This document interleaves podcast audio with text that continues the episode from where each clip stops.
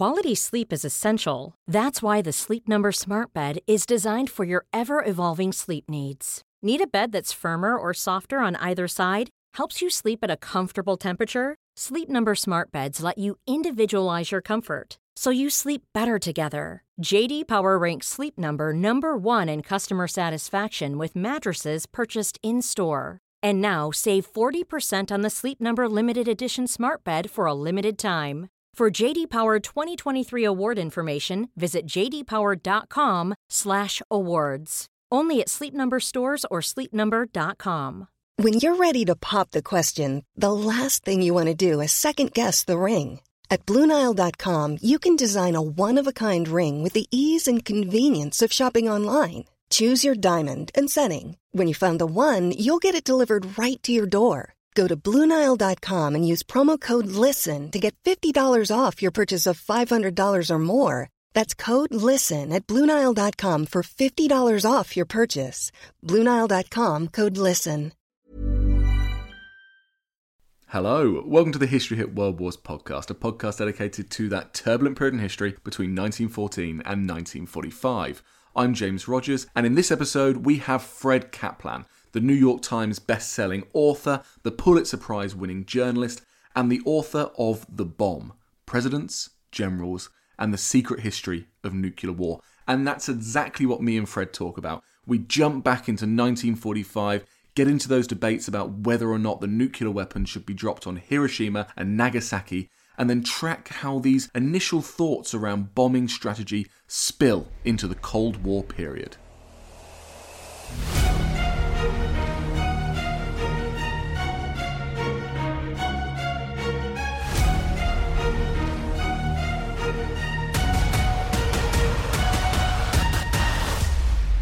Hi, Fred. Welcome to the History Hit World Wars podcast. Thank you so much for coming on the show. How are you doing today? Oh, good. Thanks for having me on. Good, good. I'm sure you're even better because you've got your new book out, soon to be out in paperback as well, called The Bomb Presidents, Generals, and the Secret History of Nuclear War. And if that doesn't tell us everything we need to know about the book, perhaps you can explain what it's all about. Well, as you say, the book is explained in its subtitle one thing that I learned in doing the research for this book, which is a combination of very recently declassified archives and interviews with the players, is that there have been more crises in which presidents have seriously thought about using nuclear weapons than we generally know. And that what has generally happened is that these presidents and their advisors, they burrow very deeply into the whole logic of nuclear strategy, the, the scenarios, how they will play out, what our weapons can do, what their weapons can do. And then they realize that there's really no good way out of this. I mean, this is not going to lead to anything good. And they scramble out of this rabbit hole as fast as they can and try to come up with some diplomatic solution to the crisis. That is until our current president, President Trump, who thankfully has not been thoroughly tested on this as yet, but who doesn't have a sterling reputation for immersing himself into much of anything that has to do with logic and arguments and so forth, but who, if he ever were tested, might fail. One question that I ask in this book is why is it that nobody has used this weapon in wars since 1945? You know, I think if you went back in time told somebody even in 1965 or so that, hey, you know, I'm coming to you from the year 2020 and this thing has never been used by anybody in war. What do you think of that? They would find it hard to believe. It was assumed back in those days that there would be a war at some point and that nuclear weapons would probably be used. So, why hasn't it? I think one reason is nuclear deterrence. You know, you bomb us, we bomb you. That can give someone second thoughts as to whether to initiate an act of aggression. Part of it is again, we have been, it doesn't seem so at the time in many cases, but we've been blessed by leaders who actually get smart with this kind of thing. They look at the situation and say, no, I'm not going there. And third is just blind luck. There have been a number of incidents in history where there have been, for example, false warnings of an imminent attack. Luckily, these have mainly happened at times when the basic climate in international politics isn't so tense. And so people looking at the radar screens say, that doesn't look right. And they can wait. If, let's say that the luck was different and one of these false alerts happened during an immense crisis, and let's say that the president and the Russian premier or whoever wasn't some shrewd, calm person who looked into situations carefully, but who was more brash and rash and more prone to temper. Then, you know, the combination might have led to and might still lead to nuclear catastrophe. So, you know, we're, we're still walking on a very tight wire with this thing. Well, you talk about these ideas of deterrence, and of course, in the book, mutually assured destruction and counterforce and countervalue, these important terms that still play a pivotal role in the debates today, and perhaps help those leaders, like you say, start to come to the conclusion that we need to have a diplomatic out to this. But these terms are from really the foundations of the discussions of that initial nuclear period that comes out of the Second World War. Do we owe a debt to these early thinkers and just the level and quality of thought that went into their nuclear strategizing during that period? To some degree, yes. For example, in 1945, really just a couple of months after Hiroshima, there was a strategist at Yale University who later went to the RAND Corporation named Bernard Brodie. And he wrote an essay called The Absolute Weapon. And there were lots of people wondering okay, how does the bomb change things fundamentally? And what he said, he said, okay, up till now, the whole idea is to figure out how to win a war. Now the fundamental question must be how to prevent one. And he came up with this idea that the best way to prevent a nuclear war was to have an arsenal that could be fairly invulnerable and that could be used to retaliate in kind to an attack by an enemy. And that's the basic bedrock of what nuclear strategy is now. Then lots of things grew out from this. It converges, but only somewhat, with what happened in the real world.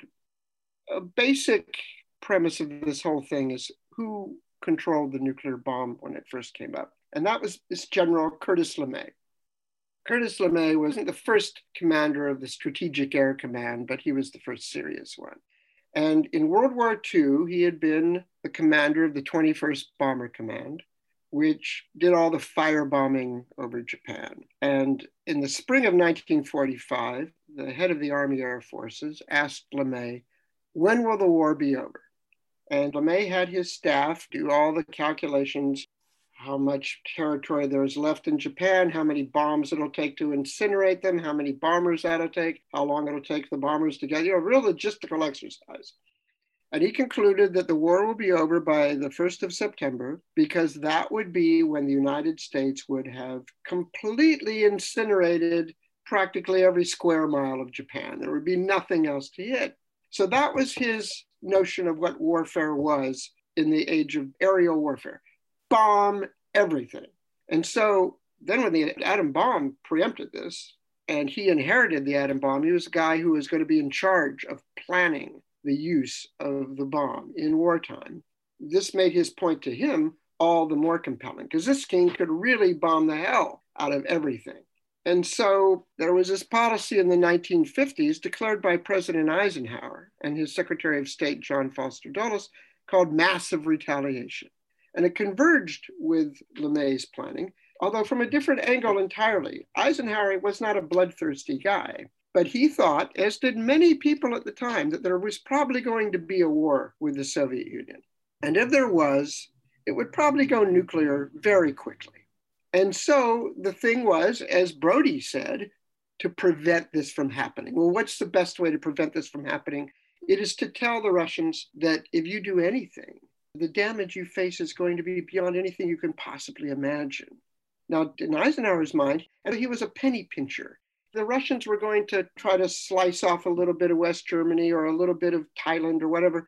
He didn't want to send conventional forces all over the world. It would be too expensive. It would drain the army of all of its resources. It would give the Russians the upper hand in determining what happens. So he said, okay, look, if you try to attack anything that we consider a vital interest, not with nuclear weapons, but even with just conventional forces.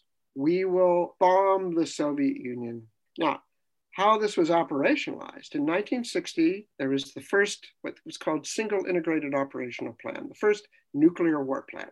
Here's what that said the plan was if the Soviets tried to cut off a little piece of West Germany or whatever, we would retaliate. We would unleash our entire atomic arsenal as quickly as possible against every target in the Soviet Union, in the satellite nations of Eastern Europe, and China. Even if China had nothing to do with the war, it was calculated that this would probably kill about 285 million people. And that did not include the effects of fallout, which would have affected people in Western Europe and probably the United States as well. That was the plan. It wasn't plan A to which there was a plan B over here. No, that was the plan. It was the only plan. Now, around this time, the Russians started developing their own long range nuclear force. And some people started thinking, well, this massive retaliation idea is, besides its moral problems, is kind of suicidal because if the Russians chopped off West Berlin or invaded Germany or whatever, and then we responded by nuking them, they could nuke us. So not only is it suicidal, it also wasn't credible would they really believe? And in fact, you know, people like Charles de Gaulle, president of France, said, would an American president risk New York for Paris? And that's why France developed its own nuclear weapons. They didn't think that the United States would use nuclear weapons, knowing that we would be subject to nuclear attack as well. And so strategists here started thinking about two approaches. One, we should really start building up conventional forces, even though that's expensive. But two, they thought about ways to make nuclear war more limited. And so, for example, a scenario arose, and this is the essence of the counterforce strategy. Let's say the Russians try to snip off West Berlin or attack West Germany. We launch a limited nuclear attack, just destroying as many of their missiles and bombers and submarines as we can. And then we say, okay, we now have a lot more weapons in reserve if you attack us, we're going to attack you with those weapons. And the people at the beginning of this thinking, they didn't have very high confidence that this would work. But the idea was if we can possibly limit the damage done by these things, if we can bring this war to a halt as quickly as possible, and by the way, there was almost nobody at that time who was arguing, well, if the Russians take West Berlin, I guess we're just going to have to let it go. Even if you might have believed that, you wouldn't say it. There was a Cold War. It's not that so and so was a Cold Warrior, there was a Cold War. And so, even though it was known that the ridiculous scene damage that would be done by this, this was a commitment. This was the essence, especially Berlin, West Berlin. There was nothing more holy than protecting that little enclave. So that led to a decade or more of thinking about well, how do you do this limited nuclear war? Lots of scenarios got spun out. And so then what happened over this period was something very interesting. You think, okay, it's not good enough just to have a force that can retaliate against a Soviet attack. We have to make the Russians believe that we would do this really. Therefore, we have to make ourselves believe it. Therefore, we have to develop certain kinds of weapons and plans and rehearse contingencies and so forth that would make it happen and make the deterrent credible. And therefore, over time, the concept of credible nuclear deterrence and nuclear war fighting converged. In the minds of the people doing this, the two concepts became almost synonymous. And let's think about this for a minute. The early people who are doing this kind of thinking it all sounds so bloodthirsty, but in fact, the early people within the context of Cold War thinking were the opposite of bloodthirsty.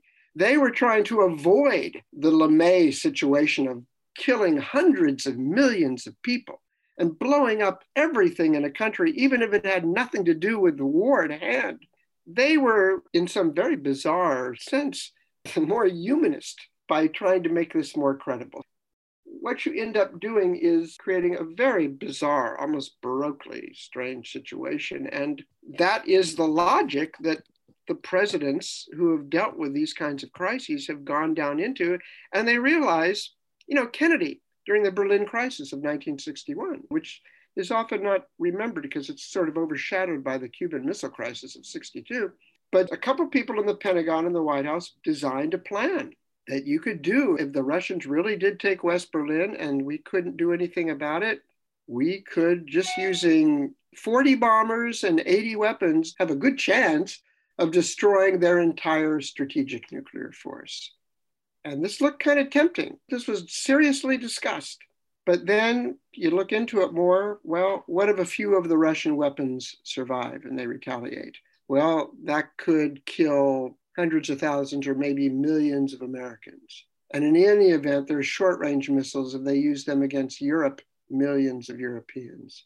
This was in 1961. If there was any point in history that the United States could have something that meaningfully could be called strategic superiority, it was at that moment. We had the Russians outnumbered, outgunned. Their forces were in dire condition, very vulnerable. And yet, Kennedy looked at this and said, no, this is just too dangerous.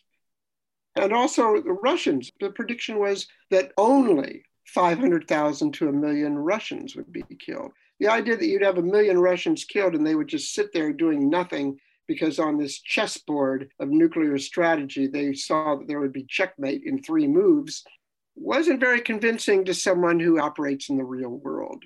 And so Kennedy sought a diplomatic way out of the Berlin crisis. So the thing is that for quite understandable reasons, ever since then, strategists and policymakers have looked for ways to make nuclear weapons usable, not because necessarily they want to use them, but because we might have to use them. And what's a way to use them that doesn't spur instant catastrophe? And nobody's really been able to come up with a way to do it. People I know who have looked at it seriously and who advocate the development of these limited nuclear options for the reasons that I've laid out. If you really press them on it and you ask them, look, do you really think that two major powers could exchange nuclear weapons, as a prettified language has it, once or twice without the whole thing going up in smoke? And they say, no, probably not. For one thing, it's not like two masters are looking over a chessboard and seeing where all the players are and what all the moves are. This is chaos. The nuclear weapon with all these forces, they're going to blow out communications, they're going to blow out satellites the two presidents might not even know what the hell is going on. They will not know the effect that their weapons had on the other side. They don't even know what's going on in their own country. They will not be able to make a decision. They might not even be able to communicate with each other. So the idea that you could have this very cool, calm, collected notion of tit for tat nuclear warfare is kind of insane. Herman Kahn, in his book on thermonuclear war in 1960, said that one of his goals was to make it possible to discuss nuclear war in a very reasonable way, which is fine, but it may just be impossible. And in fact, it may distort the whole nature of the war. If you know going into it that no, there is no reasonable way to do this. But see, then that leads to another paradox, and that is you can't really say this because that might erode the credibility of your willingness to use nuclear weapons in response to a threat. So the very existence of nuclear weapons creates a situation where you have to pretend that you can do this. For example, one can make a case. Let's say the Russians bombed New York. Does it make sense to bomb Moscow in return? What the hell does that do? There have been people talk, but no leader would say that out loud because it might tempt Moscow, not necessarily to bomb New York, but to do something aggressive, knowing that this guy is never going to bomb Moscow. So I can get away with all kinds of stuff. So the existence of the bomb requires that we kind of envelop ourselves in a series of fictions, the perpetuation of which, on the one hand, might indeed prevent war from breaking out. And in fact, I think a case could be made that the existence of the bomb has deterred certain wars from happening that otherwise might have. But at the same time, if war did break out, it almost guarantees a sort of catastrophe that nobody can even imagine now. It's disquieting to hear those figures of not 100 million, but 200 million plus people dead, and of course the nuclear fires that would spread across Europe and the darkness that comes from that. But it is reassuring to hear that in those discussions, it always seems to come back to more of a rational point that actually we can't really use these weapons. But how about LeMay? Because you take it all the way back to LeMay, Second World War general, bombs away LeMay, the cigar smoking general who firebombs Tokyo. Does he ever get convinced that these are unusable weapons? No, no, not at all. I interviewed LeMay for my first book in 1981, I think. To him, this was what war was. He was very much of the view that you don't need armies anymore. Bomb is all you need. That'll do the whole thing. Maybe you need armies to go in and occupy afterwards to, to restore order at home. No, he thought these were eminently usable. And LeMay I don't know how many people remember this now, but in 1968, when a segregationist politician named George Wallace ran for president on a third party ticket here, LeMay was his running mate. And LeMay famously said that his plan for ending the Vietnam War was to bomb them back to the Stone Age.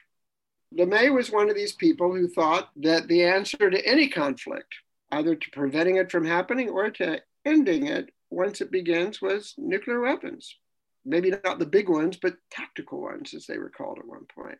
But that's changed in a way because, well, even when he was head of SAC, the Air Force was divided into a few factions the kind of strategic bombing types, like he who had firebombed Tokyo.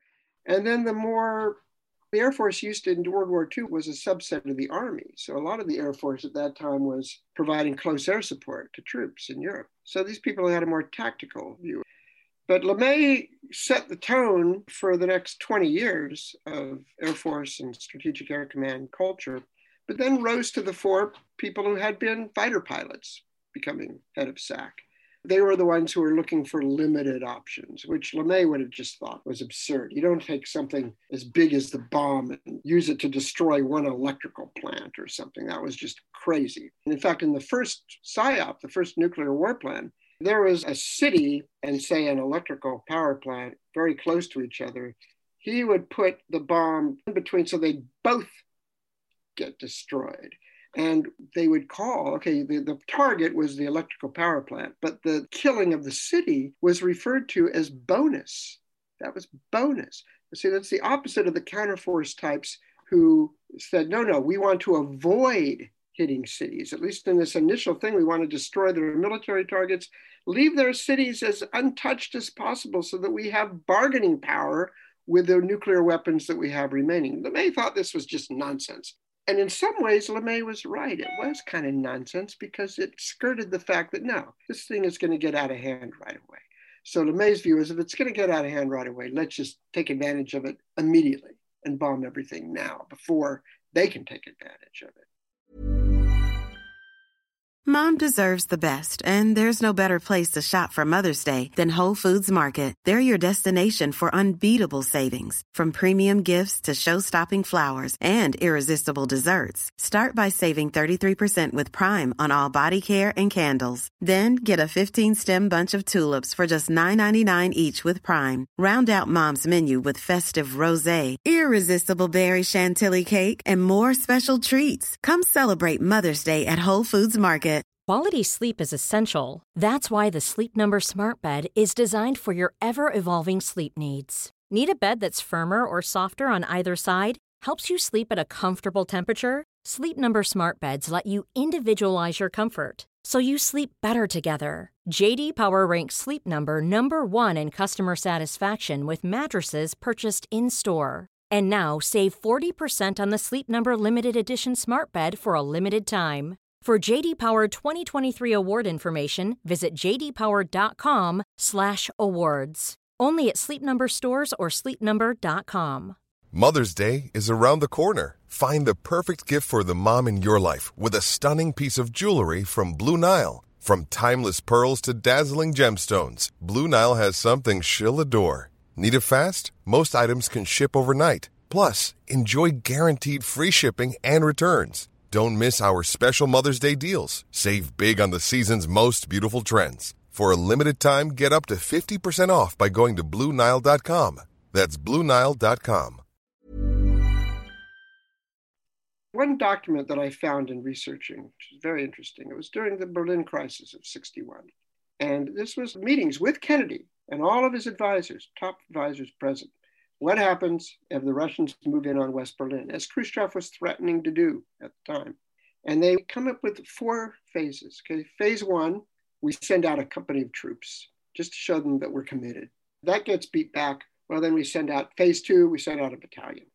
Phase three, we do things like sending over airplanes, threatening, quarantines, UN resolutions. And then phase four, if none of that worked, nuclear. They divided that into phase 4A, just shoot a bomb someplace. Doesn't matter where, just to show that we are in this. You guys better back off now because look, we just exploded a nuclear weapon someplace. 4B was using nukes on a military way, tactical way, destroying gathered Russian troops outside of West Berlin or something. Then 4C was general war. It was the unleash everything, kill 280 million people. And there are serious arguments. Well, for one thing, like McNamara, Secretary of Defense, he argued for a conventional response. We need to build up conventional forces fast. General Lauris Norstad, who was the commander of NATO, said, no, this is a horrible idea. The more you talk about conventional forces, the more you convince Khrushchev that we're not going to use nuclear weapons. And if he thinks we're not going to use nuclear weapons, our deterrence is shot. Then the argument became Kennedy asked, could we do 4A and B, you know, the limited nuclear thing, and keep 4C from happening? Some officials in the Pentagon said, no, we need to do 4C, the all out, right away, because if we just do 4A or B, the Russians will use nuclear weapons and then we'll lose. Whereas if we do 4C right away, we can win. These are from the almost verbatim notes that were taken in this meeting. This was what Herman Kahn would call the cool, calm, reasonable discussion about using nuclear weapons. And these weren't gallivanting strategists at the RAND Corporation. These were the commander of NATO, the Secretary of Defense, the Secretary of State. And this was what led Kennedy to figure out a way to, to end this thing before we got to that point. Because if you were committed to protecting West Berlin, and as I say, nobody in this meeting says, is West Berlin really worth then you're going to find yourself marching into a Holocaust. And Kennedy decided that no, we're not going to do that. Kennedy ran for president in 1960 in part on the notion of a missile gap, that the Russians were outdoing us in missilery. And it's because Eisenhower was old and sclerotic, and we need energetic leadership. He gets into the White House and he learns that, oh, actually, there's new data from the brand new reconnaissance satellite show that, oh, shit, there isn't a missile gap or there is, but we're ahead. We're way ahead of they are. And Khrushchev is bluffing. Khrushchev is taking advantage of this. He's been telling them we're cranking out ICBMs like sausages. They were doing no such thing. The Air Force intelligence had said that they had 250 ICBMs. It turned out there were four, four Soviet ICBMs. So Kennedy decides the way to get out of the Berlin crisis is to tell the Russians that we know that they don't have anything. They don't have the leverage they were using our perception of the missile gap as leverage for their exertion of strength. So he had the Deputy Secretary of Defense give a speech where he said, listen, he laid out what we have, what they have. Even if they launched a first strike, we would still be ahead of them. They don't have anything. This speech took place during a Communist Party Congress. Khrushchev saw that his bluff was called. And by the way, Khrushchev generally thought that the United States was planning a first strike against the Soviet Union and now he knows that we know that he has nothing to strike back with. So he decides, as an interim measure, to put medium range missiles in Cuba, which would have the same effect as long range weapons in the United States. And they would have something that could strike back against targets in the United States. And that's what led to the Cuban Missile Crisis. So, see, sometimes even diplomatic solutions can escalate the situation in some other way. And dare I ask, how did LeMay want to solve the Cuban Missile Crisis?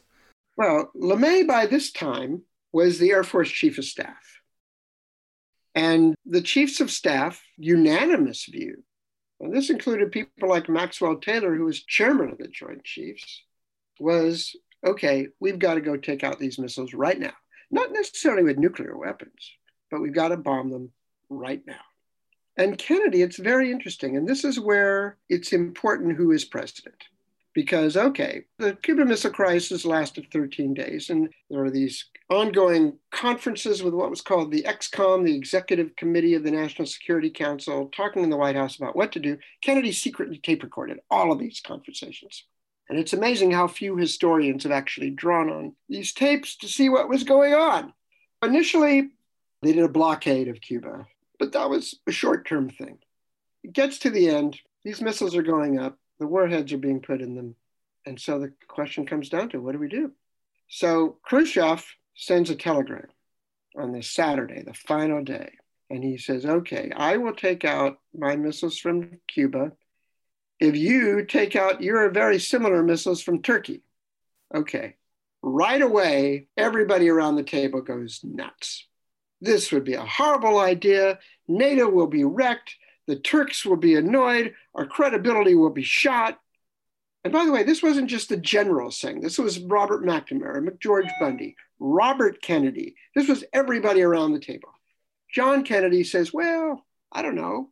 Any man at the UN would look at this and think it was a very reasonable deal, fair trade. Everybody goes nuts. He goes, Well, I'm just thinking. And by the way, the plan was that Monday, two days later, we were going to start bombing the missiles, 500 sorties a day, and then a week later, invading the island of Cuba. And Kennedy says, You know, I'm just thinking what we're about to do 500 sorties a day, followed by an invasion. The Russians will almost certainly grab Berlin. We could get into a real serious war. And if it's discovered that this deal was on the table, we're not going to have a good war. Again, everybody goes nuts. Bottom line is Kennedy takes the deal. He sends Bobby over to the Russian ambassador to take the deal. He tells six people about it. And he tells them nobody is going to say a word about this ever. Because at that time, the deal was publicly known, it would be appeasement. Kennedy called Eisenhower on the phone to tell him the crisis is over. And the cover story was that we agreed not to invade Cuba. And Eisenhower asks Kennedy, there wasn't any secret backroom deal on this, was there? He goes, oh, no, General, no, there was. He lied to Eisenhower because, again, he would have been impeached. So he's telling everybody, nobody is to say a word about this. Okay, now, one of the people that he did not tell was Lyndon Johnson, his vice president, who became president a few months later after Kennedy was killed and who thought that the Cuban Missile Crisis was ended because, as the cliche had it, we went eyeball to eyeball with the Russians and they blinked. And nobody around him taught him otherwise. He never knew about the deal. And so when he went into Vietnam, he took the lessons of the Cuban Missile Crisis with him that we have to show strength, not diplomacy. And interestingly, George Bundy, Kennedy's national security advisor, in his posthumous memoir, says that it's a tragedy that we kept this falsehood alive for so long because it perpetuated false lessons about how to handle conflicts which was his way of saying it extended the Vietnam War. So, in other words, these things have cascading effects that nobody can foresee. But still, let's say if anybody else around that table, other than John Kennedy, had been president, there would have been war because we learned later that there were warheads already on some of those missiles. And we learned much later that the Russians had secretly placed 40,000 troops on the island of Cuba to stave off an invasion if we had gone ahead with the invasion, there would have been World War III. That is, a lot of people, a lot of historians say, well, everything in history is structural. The role of individuals doesn't make that much difference. Not true. There are structural things that everybody has to play within. But who is president at a given time or who is in any number of important positions can make an absolutely crucial difference. And this is what I think your book does so well because you take us on a journey. You provide us with a tour de force of how Kennedy reacted to the Cuban Missile Crisis, like you say, and LBJ in Vietnam, but all the way through to Obama and Trump today. And I suppose I can't let you go without asking from all of your studies into all of these presidents and their papers and their debates and their understandings of nuclear war, which has been the best at dealing with the bomb? Kennedy, because Kennedy came into office a pretty strong hawk. A few days after inauguration, he had the Joint Chiefs of Staff come in and say, I'm going to rely on you a lot. I'm going to be talking to you all the time. He had been a rather heroic lieutenant, a head of a PT boat in World War II. And he's dealing with a guy like LeMay, who is a general. He's dealing with people who were admirals and generals during World War II. So he's naturally looking up to these people and thinking they are special. Through a series of crises, first in Laos, then in Berlin, then in Cuba, he realizes there's nothing special about these guys. They're not smarter than I am. And he realizes from the Cuban crisis in particular, Even my civilian guys have their problems. And, you know, right after the Cuban Missile Crisis, he and Khrushchev both realized that they just missed the bullet. And they started doing some interesting things. They set up a hotline, they negotiated a limited test ban treaty. Kennedy gave an amazing speech. You should go back and read it. It's a, a remarkable speech in June of 63 at American University calling for an end to the Cold War. The jams on Voice of America were lifted so that Russians could hear this speech.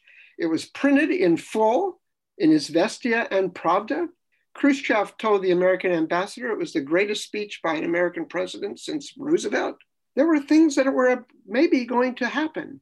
And then Kennedy was assassinated, and then Khrushchev was overthrown by hardliners. And 1964 is really when the arms race as we know it got started. So, one history professor of mine told me once in history, big doors often swing on small hinges. And the fact that Kennedy was president in 1961 and 62, and then wasn't president after the end of 1963, made an enormous difference on what happened afterwards. And as we approach a US election, it's one hell of a point to finish on, isn't it? It's just so important who the president is, what their experience is, and how much of a good leader they are. That's right. Absolutely. Well, Fred, thank you so much. Where can people buy the book and what's next? Well, as they used to say it, bookstores everywhere. And I suppose on Amazon, and there's an ebook, uh, there's an audiobook. I've never heard, listened to it, I didn't read it. It's still in hardcover. It will be out in paperback in February. I write a twice weekly column at slate.com. Not working on any other books at the moment. It's sort of hard my technique of research for books is a lot of archival libraries and going to interview a lot of people in person, and that's kind of impossible to do at the moment. So, yes, read Slate, read the book, and thanks for the interview. It's been a lot of fun. Fred, thank you so much. Thanks.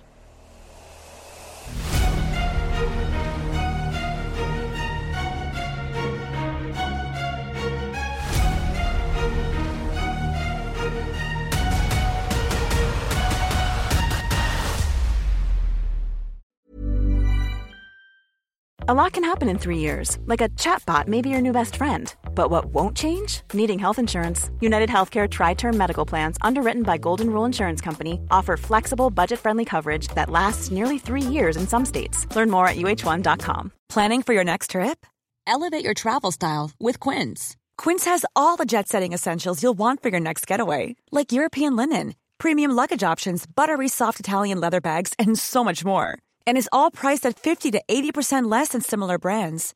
Plus, Quince only works with factories that use safe and ethical manufacturing practices. Pack your bags with high-quality essentials you'll be wearing for vacations to come with Quince. Go to quince.com/pack for free shipping and 365-day returns. And before you go, remember as a Warfare listener, you get a special discount at History Hit. Subscribers get access to blissfully uninterrupted, ad free podcasts and thousands of hours of history documentaries. You've got everything from the American Revolution to my own documentaries like Traces of War, Weapons of War, and 24 Hours in Normandy, where I follow in the footsteps of the Green Howards on D Day from their beach landings to being awarded the Victoria Cross and all the way through their first day where they made it seven miles inland further than any other British or American unit. So head over to historyhit.com forward slash subscribe or follow the link in the show notes and use the code WARFARE to get 50% off your next three months. That's the code WARFARE to get 50% off. And if you're an Apple listener, you can subscribe for new ad free episodes within the app. So give it a go. I know you're gonna love it.